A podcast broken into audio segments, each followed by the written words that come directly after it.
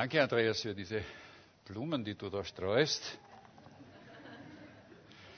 Ich muss sagen, es ist mir auch immer eine große Freude, nicht nur in Gottes Wort zu graben und in Gottes Wort zu forschen und zu schauen und zu lesen, sondern auch mit euch zu teilen.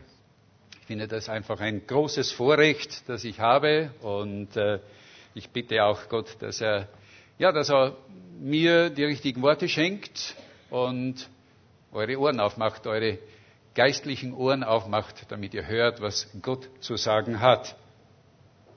Ich möchte mit euch heute einen Text aus dem zweiten Buch Mose betrachten.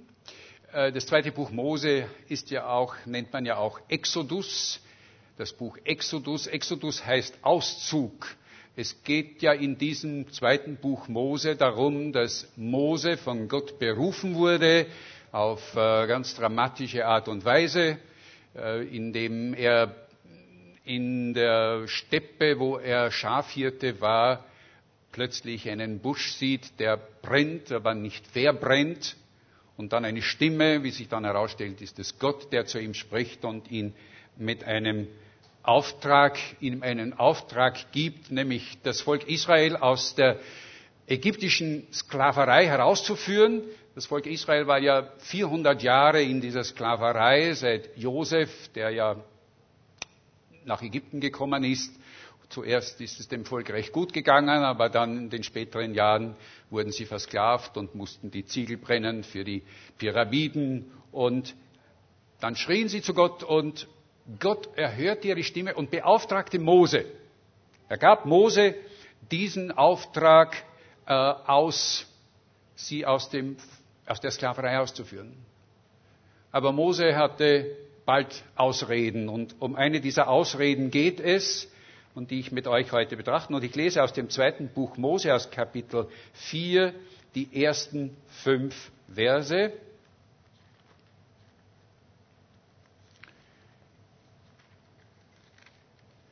Und wenn ihr eine Bibel habt, dann könnt ihr auch mitlesen, sonst seht ihr es hier, aber ich finde es immer gut, wenn man auch in seiner eigenen Bibel liest.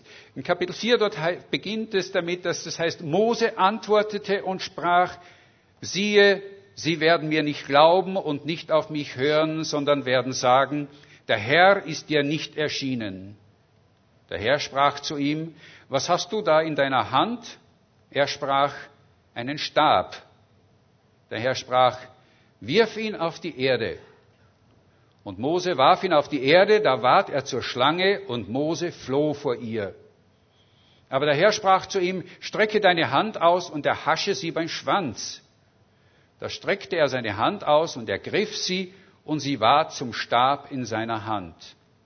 Und der Herr sprach, darum werden sie glauben, dass ich dir erschienen bin, dass dir erschienen ist der Herr, der Gott ihrer Väter, der Gott Abrahams, der Gott Isaaks, der Gott Jakobs. Vier kurze, fünf kurze Verse und doch steckt in diesen fünf Versen sehr viel drinnen. Der Auftrag war also klar und deutlich. Im Kapitel davor hören wir von diesem Auftrag, dort sprach Gott, weil denn nun das Rufen meines Volkes zu dir gekommen ist und ich dazu ihre Not gesehen habe, wie die Ägypter sie bedrängen, so geh nun hin, ich will dich zum Pharao senden, damit du mein Volk, die Israeliten aus Ägypten, führst. Aber dieser Auftrag kam völlig unerwartet. Mose war 80 Jahre alt, 40 Jahre war er jetzt hier in der Steppe als Schafhirte tätig. Wenn Gott zu uns redet, und es ist egal, was er zu uns sagt, dann kommt es oft unerwartet und überraschend, ohne dass wir wirklich darauf vorbereitet sind. Und es ist jedes Mal, jedes Mal, wenn Gott uns ruft, hat es etwas mit Veränderung zu tun. Gottes Rufen ist immer verbunden mit einer Veränderung in unserem Leben. Gott möchte uns ständig verändern. Gott liebt uns zwar so, wie wir sind, aber er möchte uns nicht so lassen. Er möchte uns verändern. Und Gottes Rufen ist immer ein Rufen nach Veränderung. Und dabei kann es ja unvorhersehbare Veränderungen sein. Und wir scheuen uns eigentlich vor Veränderungen in unserem Leben. Denn Veränderungen, das bedeutet immer, dass wir etwas loslassen müssen, etwas Gewohntes loslassen müssen, etwas, das uns bekannt ist, tauschen zu etwas, was unbekannt ist. Loslassen ist einer der schwierigsten Dinge in unserem Leben. Ich denke, das kennen wir alle. Ihr braucht euch nur vor euren Kleiderkasten zu stellen. Meine Frau und ich tun das von Zeit zu Zeit. Wir stellen uns davor und sagen, jetzt räumen wir mal alle diese Kleider aus, die wir vielleicht schon jahrelang nicht mehr getragen haben. Und dann kommen heraus Hosen und Blusen und Hemden. Und dann überlegen wir, was wir von diesen Dingen weggeben können. Ich kann euch sagen, am Ende hängt fast alles wieder im Kasten. Wir tun uns schwer, Dinge loszulassen, an die wir uns gewohnt haben. Wir tun uns schwer dabei und ganz besonders, wenn Gott uns ruft und Veränderung in unserem Leben haben möchte. Dann, ja, dann tun wir uns sehr schwer. Denken wir mal nach, äh, ganz ehrlich, wenn ihr heute Nachmittag euch etwas ganz Besonderes vorgenommen habt, ihr selbst, sagen wir, dass ihr sagt, wir möchten einen ruhigen Nachmittag verbringen und uns einmal so richtig ausspannen, vielleicht ein Buch lesen, vielleicht einen, einen Film im Fernsehen anschauen oder ein Fußballspiel. Und dann plötzlich läutet das Telefon und ganz unerwartet sagt sich ein Besuch an. Oder es ruft jemand an und sagt, ich brauche dich ganz dringend. Ich brauche dich. Vielleicht eins der Kinder und sagt, wir brauchen ganz dringend jemand, der auf unsere Kinder aufpasst. Wie, wie geht es uns dabei? Es ist doch meistens so, dass wir zuerst einmal sagen, nein, Nein, das, das darf jetzt nicht sein. Jetzt habe ich mir etwas vorgenommen. Und was jetzt passiert, stört irgendwo den Rhythmus meines Tagesablaufes. Wir werden es dann wahrscheinlich doch tun, aber zuerst kommt einmal dieses, dieses Nein. Und die Bibel kennt viele solche Beispiele, wo Gott Menschen gerufen hat und sie zuerst einmal Nein gesagt haben. Das kann ich nicht. Gideon etwa.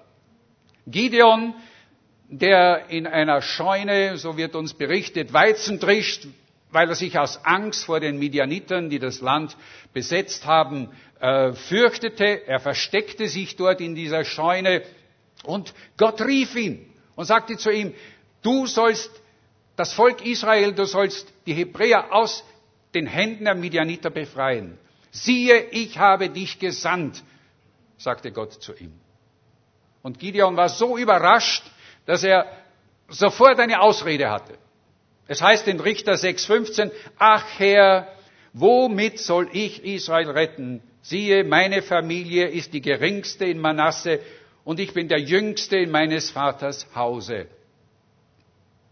Er nahm seine Jung, seine, sein, sein Alter, seine, seine, sein junges Alter als Ausrede, um sich vor dem Auftrag Gottes, um diese Veränderung, die es für ihn bedeutete, zu drücken. Oder denken wir an den Propheten Elia, dieser große Mann, der so viel für Gott getan hat und dann am Ende einfach alles hinschmeißen wollte und nur mehr sterben wollte, weil er meinte, er sei der Einzige, der noch für Gott überhaupt übrig geblieben ist.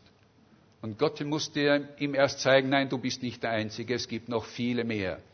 Und mit diesen Leuten will ich mein Volk wieder neu aufbauen.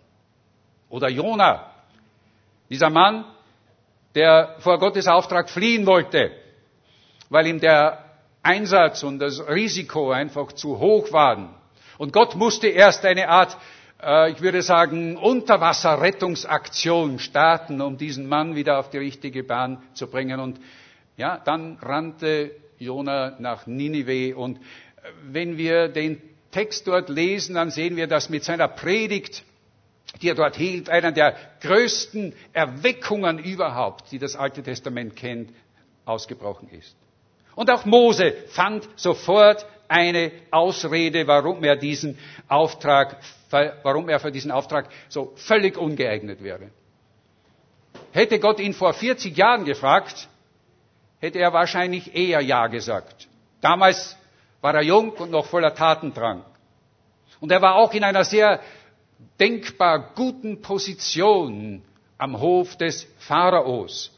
Er war ja der adoptierte Sohn der Tochter des Pharaos, die ihn als kleines Baby in, einer Schilf, äh, in einem Schilfkorb gefunden hatte und ja, ihn liebte und ihn dann annahm. Damals, da war er bereit, alles für seine Landsleute zu tun. Und als er eines Tages einen ägyptischen Aufseher sah, wie er einen seiner Landsleute schlug, wie er ihn auspeitschte, da ergriff ihn so ein Zorn, dass er diesen Ägypter erschlug. Und die Folge war, er musste fliehen. Und er floh, er floh und kam zu einem einfachen Bauern in Midian, dort wo er bekam er Zuflucht und wurde bei ihm so etwas wie ein Taglöhner, ein Schafhirte, 40 Jahre lang. Damals, da hätte er alles getan, aber heute, wer bin ich, dass ich zum Pharao gehe und die Israeliten aus Ägypten führe, heißt es in 2. Mose. Eine Ausrede. Wer bin ich? Ich bin zu alt. Ich kann mir so denken an all die Ausreden, die er hat. Ich bin zu alt. Vielleicht kennen mich noch einige in Ägypten und sie wollen eigentlich meinen Tod. Sie wollen, dass ich tot bin, denn ich habe einen ihrer Leute erschlagen. Oder vielleicht kennen sie mich auch nicht. Und außerdem habe ich in meinem Leben zu viel falsch gemacht. In Kapitel 4, dieser erste Vers, den wir gelesen haben, der drückt so seine ganzen Bedenken und seine Gefühle aus, die ihn hinderten für diesen Auftrag. Siehe, sie werden mir nicht glauben und nicht auf mich hören, sondern werden sagen, der Herr ist dir nicht erschienen. Und dann folgt, und das finde ich so großartig, dann folgt einer der gewaltigsten Lehrstunden Gottes, die Mose hier erlebt. Da sprach der Herr zu ihm, was hast du in deiner Hand? Und Mose antwortete, ein Stab. Nun, dieser Stab ist mehr als nur ein Stück Holz gewesen. Dieser Stab bedeutete etwas. Was hast du in deiner Hand, sagte Gott. Und um das zu verstehen, was Gott hier mit Mose vorhatte, müssen wir einmal wissen, was dieser Stab für Mose bedeutete. Der Stab war für Mose nämlich, waren es eigentlich zwei Dinge. Es war einerseits ein Werkzeug und andererseits eine Waffe. So ein Stab war ein war am Ende gebogen, hatte so eine schneckenförmige Form. Damit konnte er Schafe, die sich der Herde zu weit entfernt hatte, wieder einfangen und wieder in die Herde zurückführen. Am Ende aber dieses, war dieser Stab auch zugespitzt. Und damit konnte er wie mit einem Speer auch seine Herde verteidigen gegen wilde Tiere oder auch wenn er selbst von Räubern oder Dieben angegriffen wurde, konnte er sich damit zur Wehr setzen. Und so gab dieser Stab, so war dieser Stab eigentlich ja alles, was er hatte. Dieser Stab gab Mose das Gefühl der Sicherheit und der Stütze. Etwas, an dem er sich festhalten konnte. Und so etwas haben wir doch alle, etwas, wo wir uns festhalten können. Diese Frage, die Gott ihm stellt, was hast du in deiner Hand, ist oft auch unsere Frage. Was hältst du fest? Was hältst du fest in deinem Leben, das dir Halt gibt? Und wo du eigentlich nicht bereit bist, es wirklich loszulassen. Aber wenn wir es nicht loslassen, kann Gott uns nicht verändern, weil unsere Hände dann fest sind.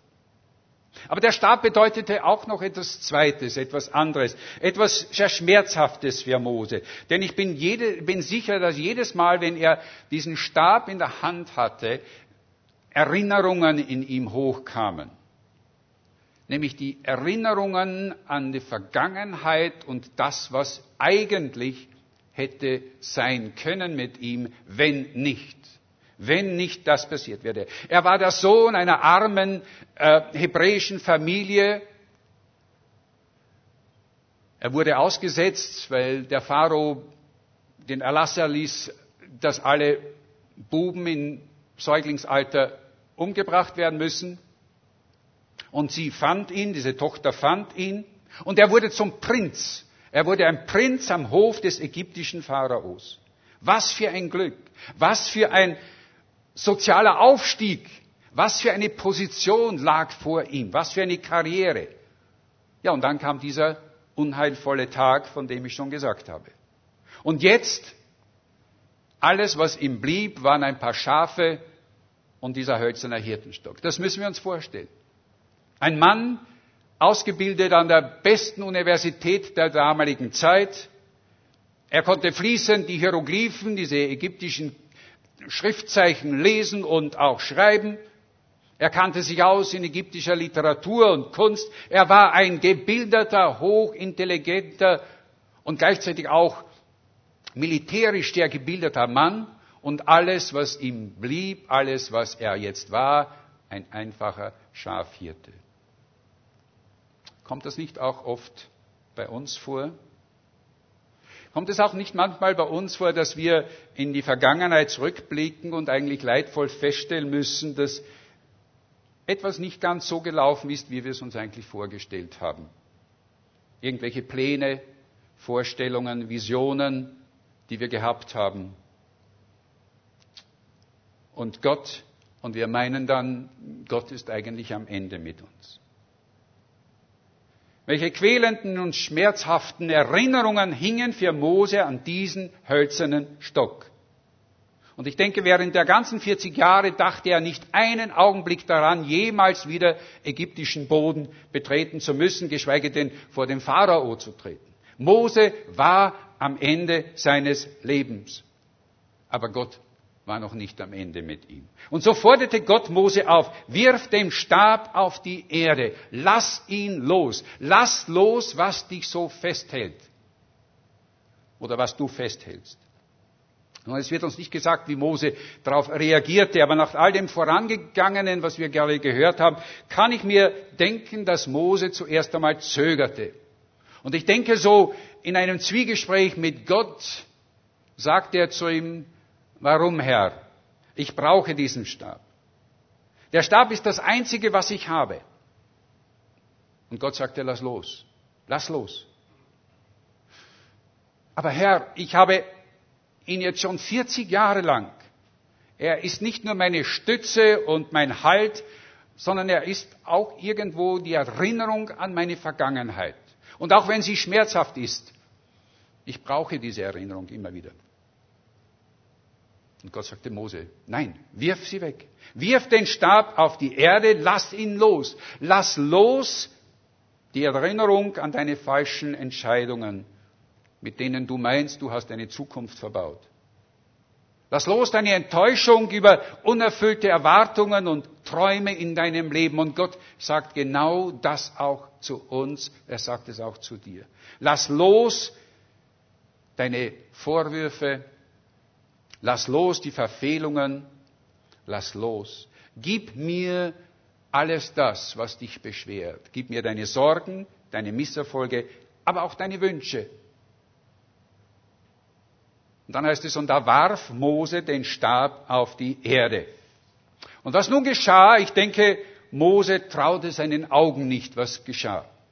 Denn es heißt, der Stab wurde zur Schlange und Mose floh vor ihr.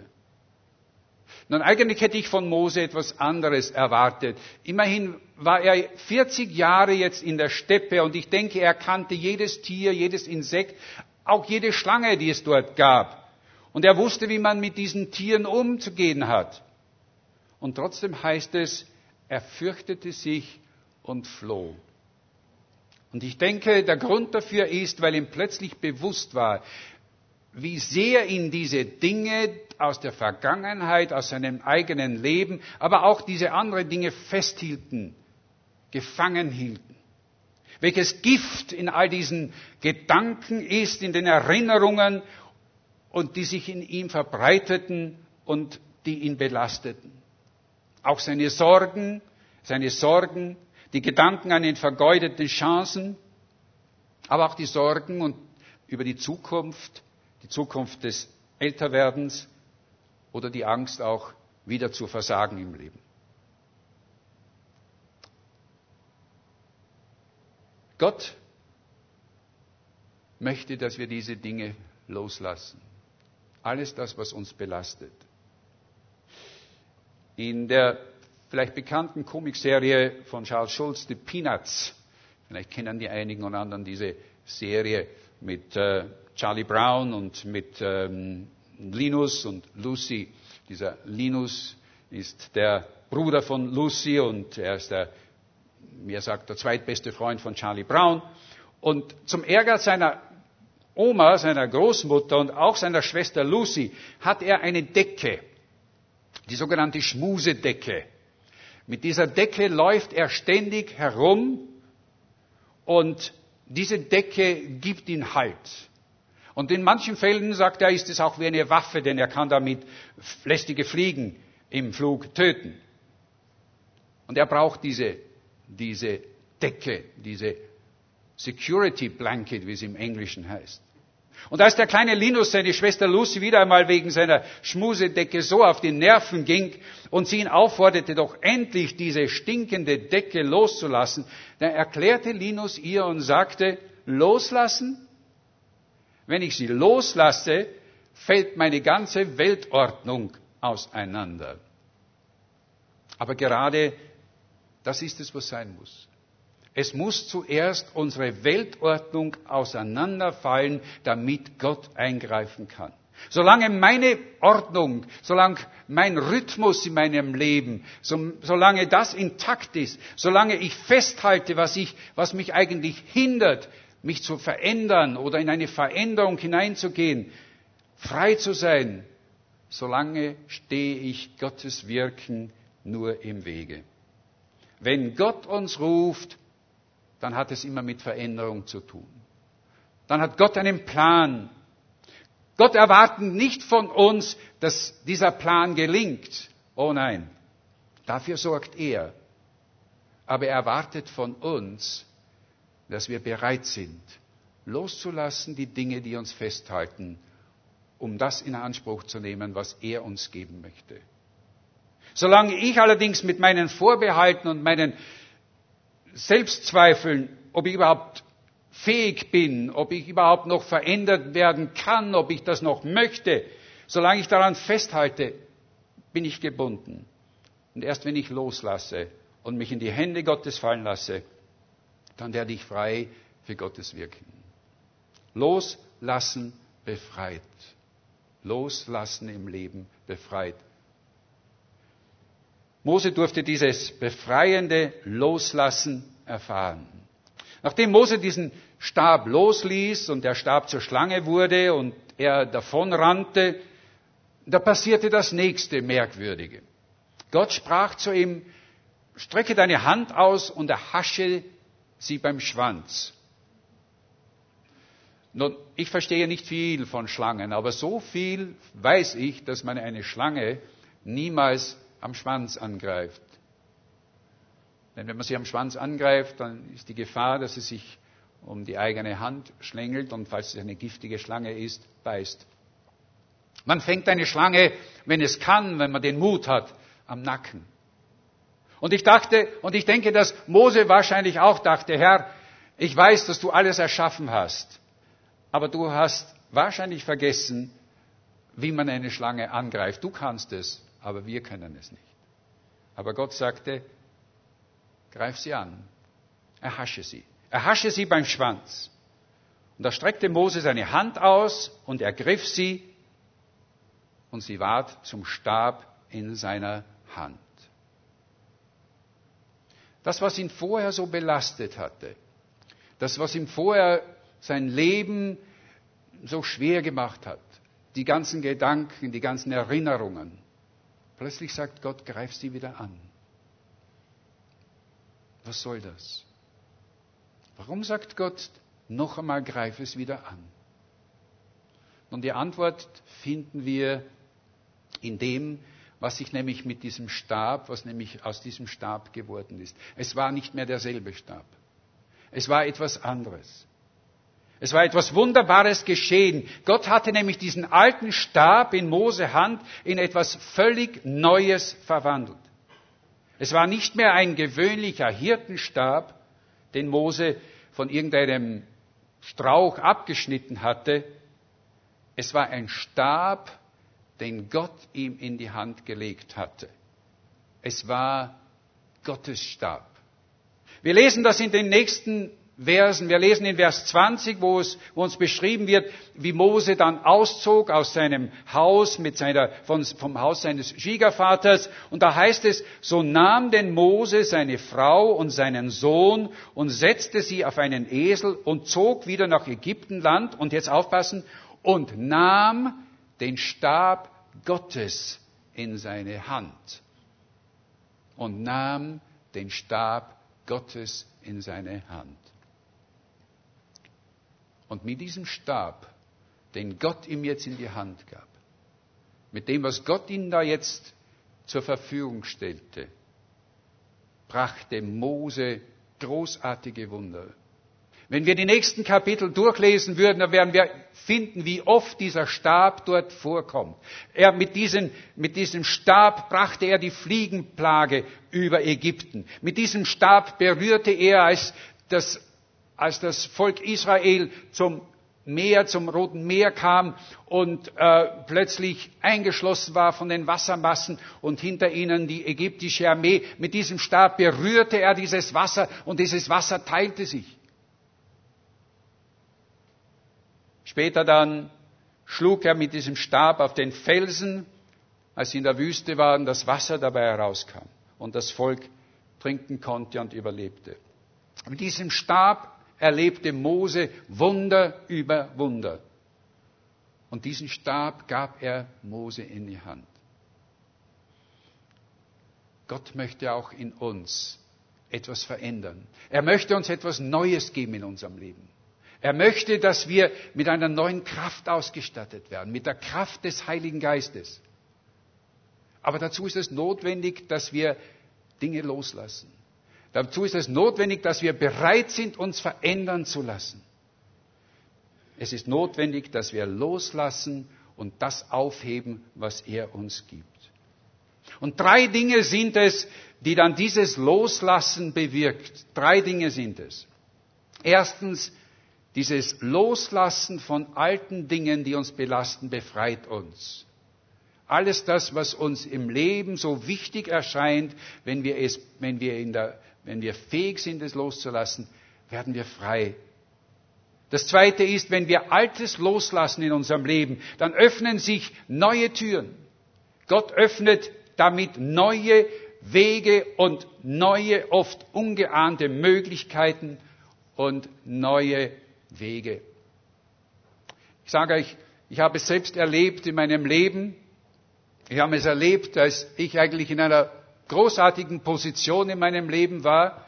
Ich war Schulleiter, ich hatte alles, was ich brauchte. Man sagte mir, aus dir wird noch viel mehr werden, du bist noch nicht am, äh, am Zenit deiner Karriere. Und dann rief Gott uns. Und wir ließen alles zurück. Ich ließ meinen Beruf hinter mir. Wir verließen unsere, unsere, unser Haus, unser, unsere Freunde. Viele von ihnen sagten, ihr seid verrückt, was ihr da tut. Aber ich muss heute, wenn ich zurückblicke, sagen, es war der beste Entschluss. Dieses Loslassen, denn was Gott damit für uns vorbereitet hatte, was wir dann erlebten, war großartig, war etwas Wunderbares. Wir machten so viele gute und schöne Erfahrungen. Und wenn ich zurückdenke, hätte ich diese Entscheidung damals nicht getroffen, hätte ich darauf nicht geantwortet. Ich weiß nicht, ob mein Leben so interessant verlaufen wäre, wie es dann verlaufen ist. Altes Loslassen öffnet neue Wege, macht uns fähig, wieder Neues in unserem Leben zu erfahren. Es ist, als ob man, ja, als ob man sein Land verlässt und in ein neues Land fährt und das erkundet und sieht, wie wunderbar und wie großartig es dort ist. Aber oft komme mir vor, komme ich mir vor, dass viele Menschen oder dass wir so sind wie Fliegen, die an diesem Leim kleben. der ist zwar sehr süß, aber er macht uns unbeweglich. Wir sind Gefangene unseres eigenen Systems. Und das Dritte ist, Altes loslassen macht uns frei für Gottes Wirken und seine Kraft in uns. Und das ist das Wesentliche, das ist das Allerwichtigste.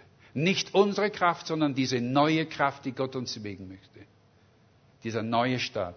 Der Apostel Paulus schreibt im Philipperbrief, ich vergesse, was da hinten liegt und strecke mich aus nach dem, was vor mir liegt und jage dem Ziel nach, den Siegespreis der himmlischen Berufung Gottes in Jesus Christus. Mose ist für uns ein Vorbild, aber es gibt noch ein viel größeres Vorbild in Jesus Christus, nämlich selbst. Ein Vorbild im Loslassen. Er, von dem es heißt, er ließ die Herrlichkeit seines Vaters los. Er, der in der Herrlichkeit des Vaters war, ließ diese Herrlichkeit los. Er ließ seine göttliche Gestalt los und wurde Mensch. Er erniedrigte sich selbst, ja, er ließ sogar sein Leben los. Er ließ sein Leben los, damit wir leben können. Jesus sagte selbst, ich bin gekommen, damit ihr das Leben und alles in Fülle haben sollt.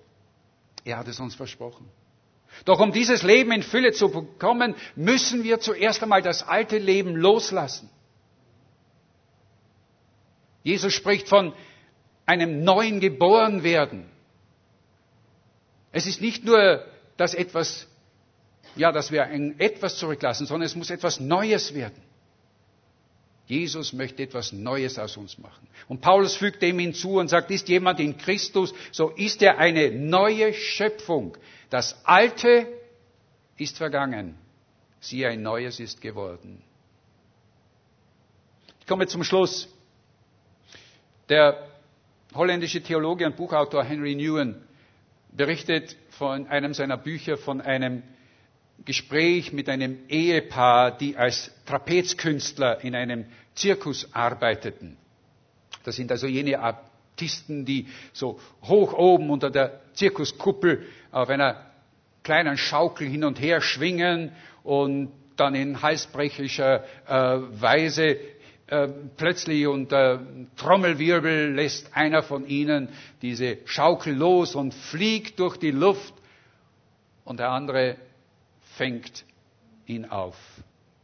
Und auf die Frage von Henry Newen, was denn das Geheimnis dieses waghalsigen Aktes sei, sagte die Frau, viele Leute im Publikum halten eigentlich mich, sie ist diejenige, die loslässt und durch die Luft fliegt, halten also mich für den großen Star am Trapez. Aber der wirkliche Star ist mein Mann, ist John, mein Fänger. Er muss nämlich für muss nämlich im Bruchteil einer Sekunde parat sein, um mich aus der Luft zu angeln, wenn ich im hohen Bogen auf ihn zufliege. Und auf die Frage, worin denn für sie die größte Schwierigkeit besteht, antwortete sie, die größte Schwierigkeit für mich besteht im Loslassen im rechten Augenblick den Mut aufzubringen, die Sicherheit der Schaukel loszulassen und völlig darauf vertrauen, dass mein Mann mich auffängt und sicher auf das Podest hebt. Und auf die weitere Frage, was dann das Geheimnis eigentlich sei, antwortete die Frau, nun, das Geheimnis besteht darin, dass der Flieger nichts tut und der Fänger alles. Wenn ich auf John zufliege, muss ich bloß meine Arme und Hände ausstrecken und darauf warten, dass John im richtigen Augenblick nach mir greift. Und Sie tun dabei nichts? fragte Newen. Nein, gar nichts, wiederholte die Frau. Und dann setzte sie hinzu, das Schlimmste, was der Flieger tun kann, ist nach dem Fänger greifen zu wollen. Aber ich soll ja nicht John auffangen, sondern er mich. Würde ich nach Johns Handgelenken greifen, könnte ich sie brechen oder er könnte die meinen brechen und das wäre für uns beide das Aus. Und dann fügt sie diese Worte hinzu und sagt, ein Flieger soll nichts als fliegen, ein Fänger tut das Fangen. Und der Flieger muss im rechten Augenblick loslassen und mit ausgestreckten Armen Völlig darauf vertrauen, dass der Fänger ihn auch auffängt und dann sicher wieder auf das Protest, auf diese Rampe, dort wo sie abgesprungen sind, zurücksetzt. Seht ihr, das Geistliche an diesem Bild ist, dass wir der Flieger sind. Wir fliegen. Jesus ist mein Fänger. Er hat die Kraft, mich aufzufangen. Ich brauche nichts tun, außer loszulassen. Loszulassen, was auch immer mich festhält. Und völlig darauf zu vertrauen, dass er mich auffängt und sicher auf die Rampe wieder zurücksetzt. Hat Gott dir heute etwas gesagt? Was ist es, das du heute festhältst und nicht loslassen kannst? Denk einmal darüber nach. Was hindert dich, Gottes Kraft wirklich voll in deinem Leben zu erfahren? Was für Dinge sind es? Vielleicht weißt du sie schon, vielleicht weißt du es schon lange, was dich hindert, frei für Gott zu sein, für seinen Ruf, für seinen Plan, was auch immer es ist. Ob es dein Beruf ist, ob es dein Haus ist, ob es dein Besitz ist, was auch immer es ist. Und du einfach nur zu schwach bist, es wirklich loszulassen. Möchtest du heute hier hinausgehen, so wie du hereingekommen bist? Oder möchtest du sagen, okay Herr, ich möchte loslassen. Ich möchte wirklich loslassen. Ich möchte loslassen und mich ganz auf dich vertrauen. Denn dann dürfen wir hören, wie Jesus uns zuruft und sagt, lass los und flieg wie ein Adler, wie es in der Bibel heißt. Flieg wie ein Adler. Ich fang dich auf, was auch immer es ist. Lass los und vertraue, dass ich aus deinem morschen Stab etwas Neues machen kann, dass, dass ich deinen morschen Stab in einen neuen Stab, in etwas Neues verwandeln kann. Seht ihr, Gott nimmt uns nichts, ohne es uns nicht vielfältig wieder zurückzugeben. Und ich möchte euch einfach ermutigen, ermutigen, heute diesen Entschluss zu fassen, nicht aufzuschieben, sondern sagen, Herr, wenn du mir zeigst, wenn du mir schon gezeigt hast vielleicht, was mich eigentlich hindert, völlig mich deiner Veränderung hinzugeben, dann will ich es jetzt tun. Willst du es jetzt tun? Dann sag es dem Herrn. Sag es dem Herrn, sag es ihm, Herr, gib mir die Kraft, dass ich jetzt loslasse und mich voll auf dich vertraue, auf dich vertraue, dass du mich auffängst, was auch immer geschehen mag. Amen. Ich denke, es ist jetzt äh, angebracht, dass wir dieses Lied miteinander singen. Ein Lied in mir, im Herzen mir, ganz tief, wo, diese, wo dieses, da kommt es dann vor, und das mich frei macht, wieder zu tanzen. Das hat mich gerade, wie wir es vorher gesungen haben, ergriffen. Und da habe ich gedacht, vielleicht sollten wir nicht sagen, wieder neu zu tanzen, sondern hier mit dieser Predigt im Hintergrund sagen, wieder neu zu fliegen, wieder neu zu fliegen, wenn wir loslassen, weil er uns frei macht, frei macht zu fliegen. Lasst uns dieses Lied singen und dann wird Andreas den Gottesdienst abschließen, vielleicht noch mit einem Gebet. Amen.